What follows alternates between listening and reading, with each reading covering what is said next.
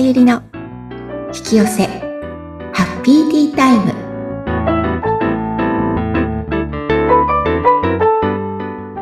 こんにちは。こんにちは。自己実現スピリチュアルカウンセラーの深田さゆりです。今日もハッピーなティータイムを過ごしましょう。さゆりさんよろしくお願いいたします。よろしくお願いします。さあ、今回はどのようなお話でしょうか？はい。今回もう12月に入って2週目ですよねそうですね。早いですね。ですねうんね、なんかこの1年、私結構早かったし、多分皆さんも早かったと思う、と思うんですけど、この流れって加速していくので、はい。来年はもっと早く終わってしまうし、ええ。再来年はもっと早く終わるって感じるでいくんですよ。本当ですか？これより早く？早くなります。そう。なので、本当になんかね、あの、選択を迷わず、はい。これと思ったらすぐに手を出さないと、もう本当にどんどんどんどん流れていってしまうので、はい。ということで、2000、来年ね、もう12月なので、まあそういうことも含めて来年以降、特に来年、どんな流れになるか、というのをちょっとお話ししたいなと思います。はい。大変興味深いです。ありがとうございます。はい。私も興味深い深かったです。で、これは、あの、私がね、別に未来とかね、来、あの、地球の、あるいは宇宙の翌年をどうなるかって見通せるわけではないので、うん。私は。なので、私が聞いたね、そのバシャールですとか、うんまあ、並木さんだったりとか、そういうスピリチュアルリーダーの方たちがどんなことを言ってるのかなっていうのを聞いて、あと、プラス自分の自身の、あの、感覚と、やっぱり、こう、ダウンロードとかメッセージとかも加えてお伝え、あったこともね、ミックスしてお伝えしたいなと思います。はい。で特にね、やっぱりね、バシャールが言っていた、うん。ここからバシャール情報なんですけれども、はい。針の目をくぐるって話を過去したと思うんですよね。何回もしてますね、その話ね。そうですよね。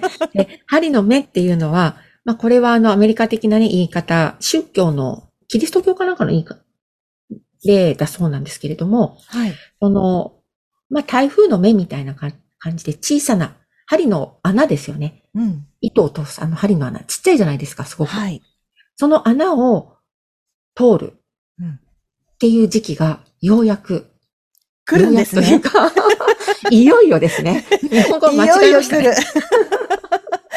来年ですね、それが。そうなんです。2024年スタートなんです。わあ。つまり、本当の自分以外しか通れないよっていう、その、本当の自分になる、なって通る期間が、これね、ようやくスタートなんですよ。これをね、本当はもっと早い時期にスタートする予定だったんです。うん。ただ、私たちの集合意識って言ったあの、地球全体のね、人類の意識の、まあ、関係で、遅れたんですよ。はい。うん。で、遅れたからいい悪いっていうわけじゃないんですけれども、その時の準備が整っていなかったので、遅れたんですね。で、うんようやく2024年にスタートするんです。で、この時何が起こるか。はい。大変なことがいろいろと起こります。大変なことって何ですか？そんな含んだ感じで。あの、具体的に来年どういうことかっていうのは、やっぱり災害、自然災害とかが多いっては言われてはいます。はい。で、これね、予想、あの、未来の予知とか予想って、ね、ある、占い的にあるんですけれども、これね、もう瞬間瞬間で、えっと、その時、今、今この瞬間、何パーセントが、今度、例えば A っていう未来にななって、何パーセントが B っていう未来になって、何パーセントは C っていう未来になるっていうパーセンテージで大体表されるそうなんです。うん。で、だからこの今の時点が変わったら意識が。例えばこういう話を聞いたらもうそれだけで意識が変わるので、未来が変わるんですよ、また。はい。うん、そういう感じなので、もう確実性はないんですけれどもうん、ただ、えっ、と、地球全体の流れとして決まっていることっていうのは、これはもう変えられないんですね。うん。うん、それが針の目を通るってことの、もうそれも一つにあります。で、その時に針の目ってじゃあどういうことかって言ったら、その自分の中の不安、恐れ、心配。うんこれが、は、本来の私たちのものではないので、自分が握っているこれをすべて出していくっていうことをしないと、この針の目を通れないんです。うん。だから本当の自分になるってことね。で、はい。そのための不安、恐れ、心配を、こう、浮上してくるような出来事がいっぱい起こりますよってことなんです。ほだから、不安、心配、恐れがいっぱい上がってくるよってこと。う。え で、これはね、怖がらせるわけではなくて、上がってきたということは手放せますよってことなんですよ。ーつま、り、手放したら目の前のこの現象は変わるんです。未来が変わるって言ったように。うん。いろんなバージョンでね、変わるように。なので、この意識を持っていることがとっても大切で、手放したら変わるんです。いい未来になるんです。で、はいプ。ラス、この針の目を通った後は、必ずこれは幸せに行くことになってるんです。うん。これはもう決まってるんです。はい。はい。ちなみさんの顔が、本当かっていう、どうどうしようっていう。そうは言うけど、みたいな。そうそうそうそう。顔にそのまま現れちゃいましたね。多分皆さんを主張を代表して 表してると思うんですけど。でも、これね、本当に決まっていて、そのための、要はね、仕組み、今のまま言ってたらうまくいかないよと。なので、この仕組みを全部変えないといけない。全部とは言わないですけども、大きく変えていかないといけない。うん。そのために、えっ、と、崩すものを崩していきます。はい。今まであったものが崩れたら、うんどんなことでも人って不安になりますよね。はい。どんなひどいことだとしても、え、うん大丈夫？この後どうなるんだろうって思うわけですよ。はい。それが起きるってことなので、ただ、この未来、え、その後どうなるの？ダメになっちゃうの？ってことはないってことなので、うんこれが崩れた後、本当に心地よい、過ごしやすい、幸せで、みんなが平和で、なんだろう、こう、豊かな世界の第一本なんですよ。だから、はい。これは崩れたら、あ、いいことが起きるんだって思ってくださいってことなの。はただ、不安、恐れはああればね、上がってきます。なければ上がってこないです。もう物の見方が変わってるので。あ。あ、そっかそっか。うん。う。ん、うん、うん。例えばね、もう今、今の時点だったらコロナで、まああんな、もうね、経験したので、うん。それほど日本はひどいことにもなってなかったし、はい。これによって進んだ改革とかもあるし、うんオンラインがね、すごい進んだじゃないですか。はい。もちろん大変な思いされた方もいらっしゃるし、うん。でも、あのーなんだろう、病気になったことで健康のありがたみとか、うん。人に会えなくなったことで人とのつながりの大切さとか、はい。リアルで会うことの、ね、こんなにやっぱりいいもんなんだねってことは、会わなかったからこそ分かることだったりするんです。でね、はい。これ世界規模で起きてましたよね。うん。同時に。はい。これって過去ないんですよ。地球の歴史上。そっか。どこか一定の地域だけとかはあるけど、全部ってことはないのか。ないんですよ。うん。っていうことは、これもやっぱり進化の過程で、一つに、地球がね、一つになっていくっていう、みんなで、だから、対岸の火事じゃなくて、隣の火事は自分の火事なんだなっていう、こういうリアルな体験ができる場。で、これでまたつながりがうん。出てきていて、要は国境がどんどんなくなっていくみたいなね。うん。うん。だからこんな感じで不安、恐れっていうのが上がってくるってことです。でも過ぎてみたら、はい。こういうことはあったけれど、うん。こんな良かった、いいこともあったよね。こういう気づきがあったよね。世の中がこんな風にし進化したよねってなるじゃないですか。はい。こんな感じなんです。だからコロナも実はこの不安、恐れ、心配を叩き出すうちの一つです。もう大切な要素の一つ。うーん。確かに言われてみると、まあ、マイナスのことについ目が行きがちだけど、うんプラスの面もたくさんありましたよね。そうなんですよ。うんうちの息子なんて大学行かずに済んだので、ね、通わなくてもいいじゃないですか。はい。うん要はね、オンライン授業でできるわけですよ。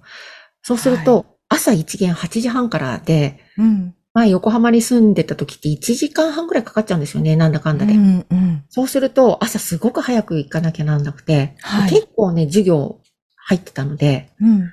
よかったって言ってましたね、コロナで。まあそうですよね。起きてすぐまたね、あのパソコン開けばできちゃうとかね、ありますもんね。うんそうじゃなかったら通えてないって言ってましたね。ね、通学通勤遠いとね、大変ですしね。ただ、うんそのね、あの、部活、部活っていうかサークル？うん。活動が中止になっちゃったりとか、はい。みんなと会えないっていうのがね、ちょっと寂しかったとは言ってましたけども、まあ、メリット、デメリット必ず両方あるので、はい。そのメリットもちゃんと認識できてうん。いく。で、デメリットが必ずメリットに変わるので、はい。うん、病気になったら健康の大切さがわかる。これね、あのー物事って対極でワンセットなんですよ。はい。え対極の向こう、うん、極、対極側に真、真理というか真実があるんですね。うんな。ので、病気になるっていう、不健康ですよね。病気になるっていうことを通して、対極にある健康っていうありがたみとか、健康になろうっていう方向に進むんです、これで。病気になることで。はい。そう。なので、ネガティブって実はポジポジティブに向かう原動力になるんですね。おー。すごい力強い言葉。そうなんです。でね、うんプラス、うんネガティブっていうのは、パワーが、波動が低い、は波動、波長が、うんと、周波数が低いっていうことは、重く、ずっしりとパワーを持ってるんです。ほらはい。ギアをね、ローギアに入れるとガーッと進むじゃないですか。うん。ハイギアだとさーっていっちゃうような感じで。はい。なので、そんな感じでローだと、あの、低い周波数っていうのはパワーがあるんですよ。なるほど。うん。だから、どん底に落ちた時に、何クソってこう、這い上がる力とか、うん。うん、その対極を目指していくじゃないですか。はい。お金がないのは嫌だ。もう絶対に金持ちになってやる、みたいな。うん。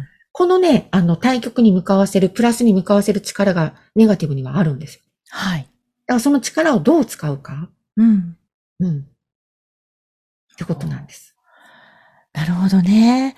じゃあ、うんやっぱり悪いことばかりじゃないですあねも。ちろん、だから、この悪いことを通して必ずいい方向に向かって。ねそう。ねなるほど。最初はどうなることかと思いましたけど。ね、だから、ドキドキはします。うん。うん。でも、あの、ドキドキって、ワクワクの対極なんですよね。はい。うん。うん。なので、ドキドキしたらワクワクに迎えるんだってことなんですよね。おー。そう。なるほど。ただし、手放すことが大切です、これ。はい。うん。握りっぱなしだと、あの、アクセルとブレーキ全開で踏んでるので、はいものすごいストレスになります。そうですね。そう。だから、反動のパワーをしたら、もうロケットのように進んでいくので、うん。そこでブレーキを絶対かけないこと、握りしめないこと。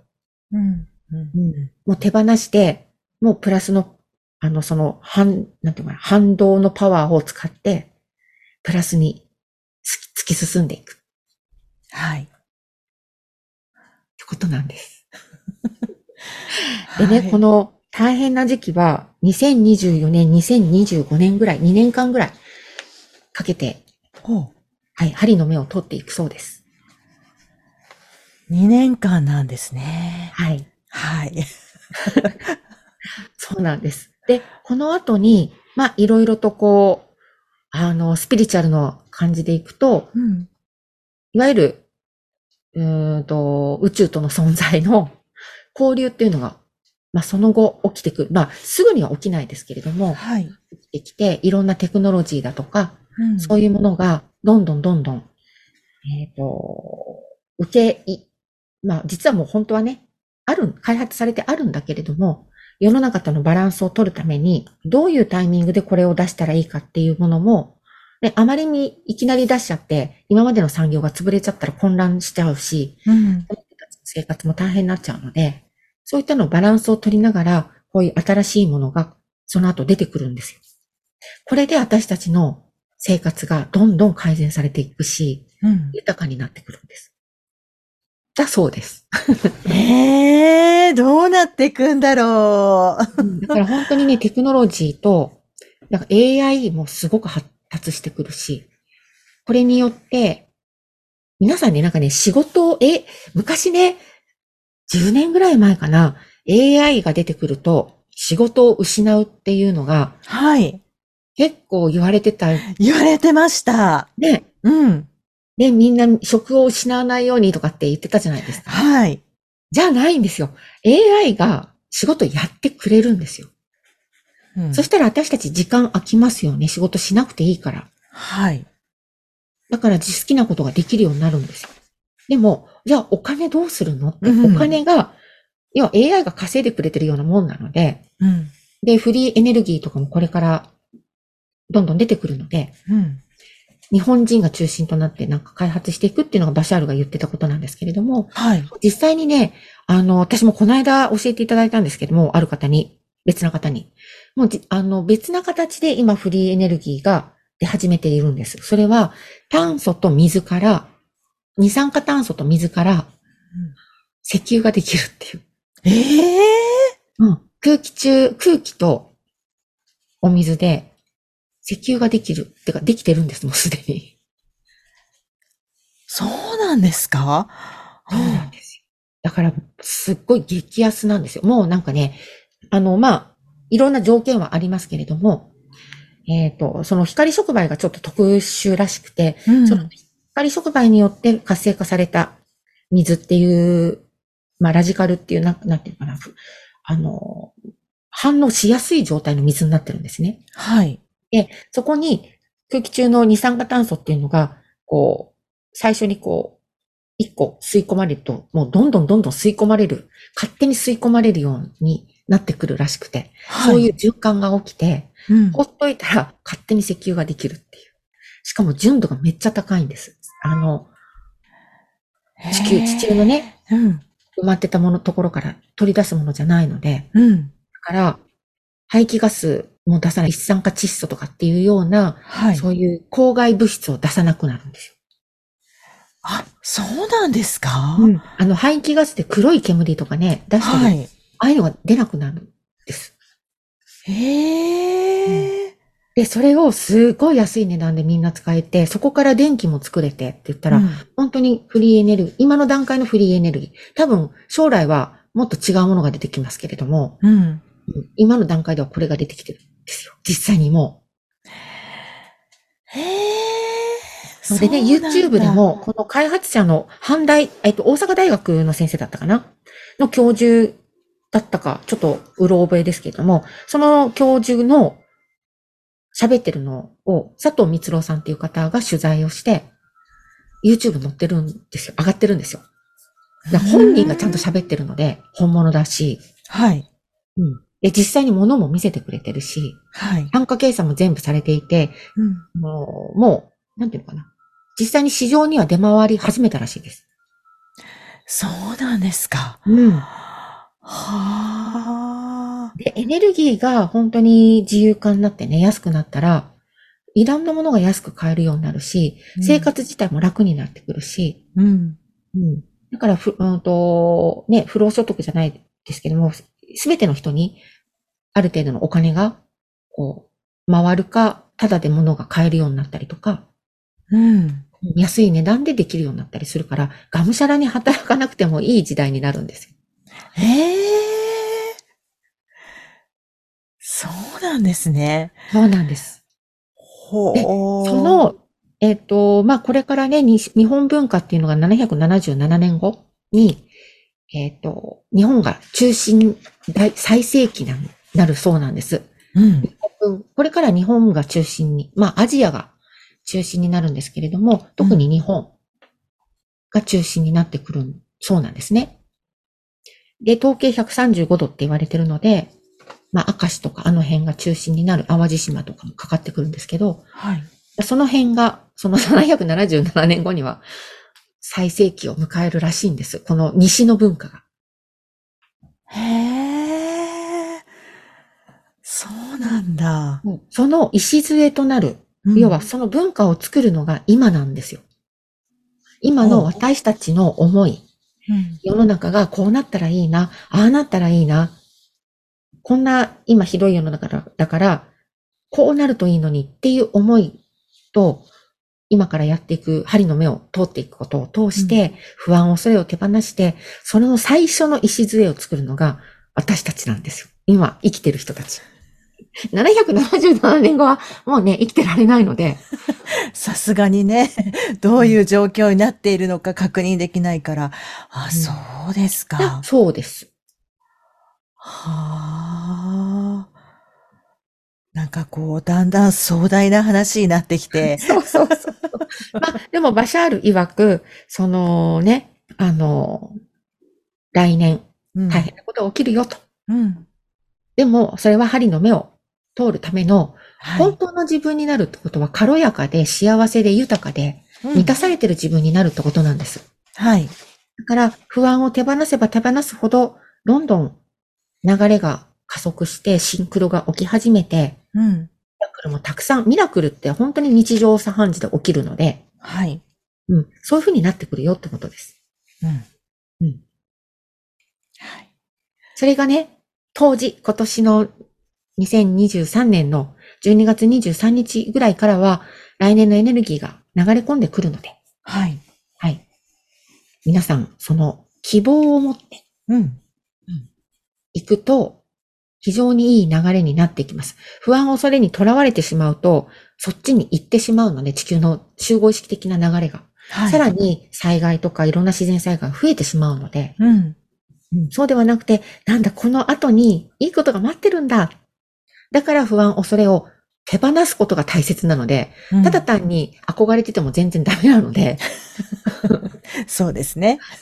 うん 不安、恐れが上がってきたら手放すってことをしていただくと、本当にいい流れになりますよってことです。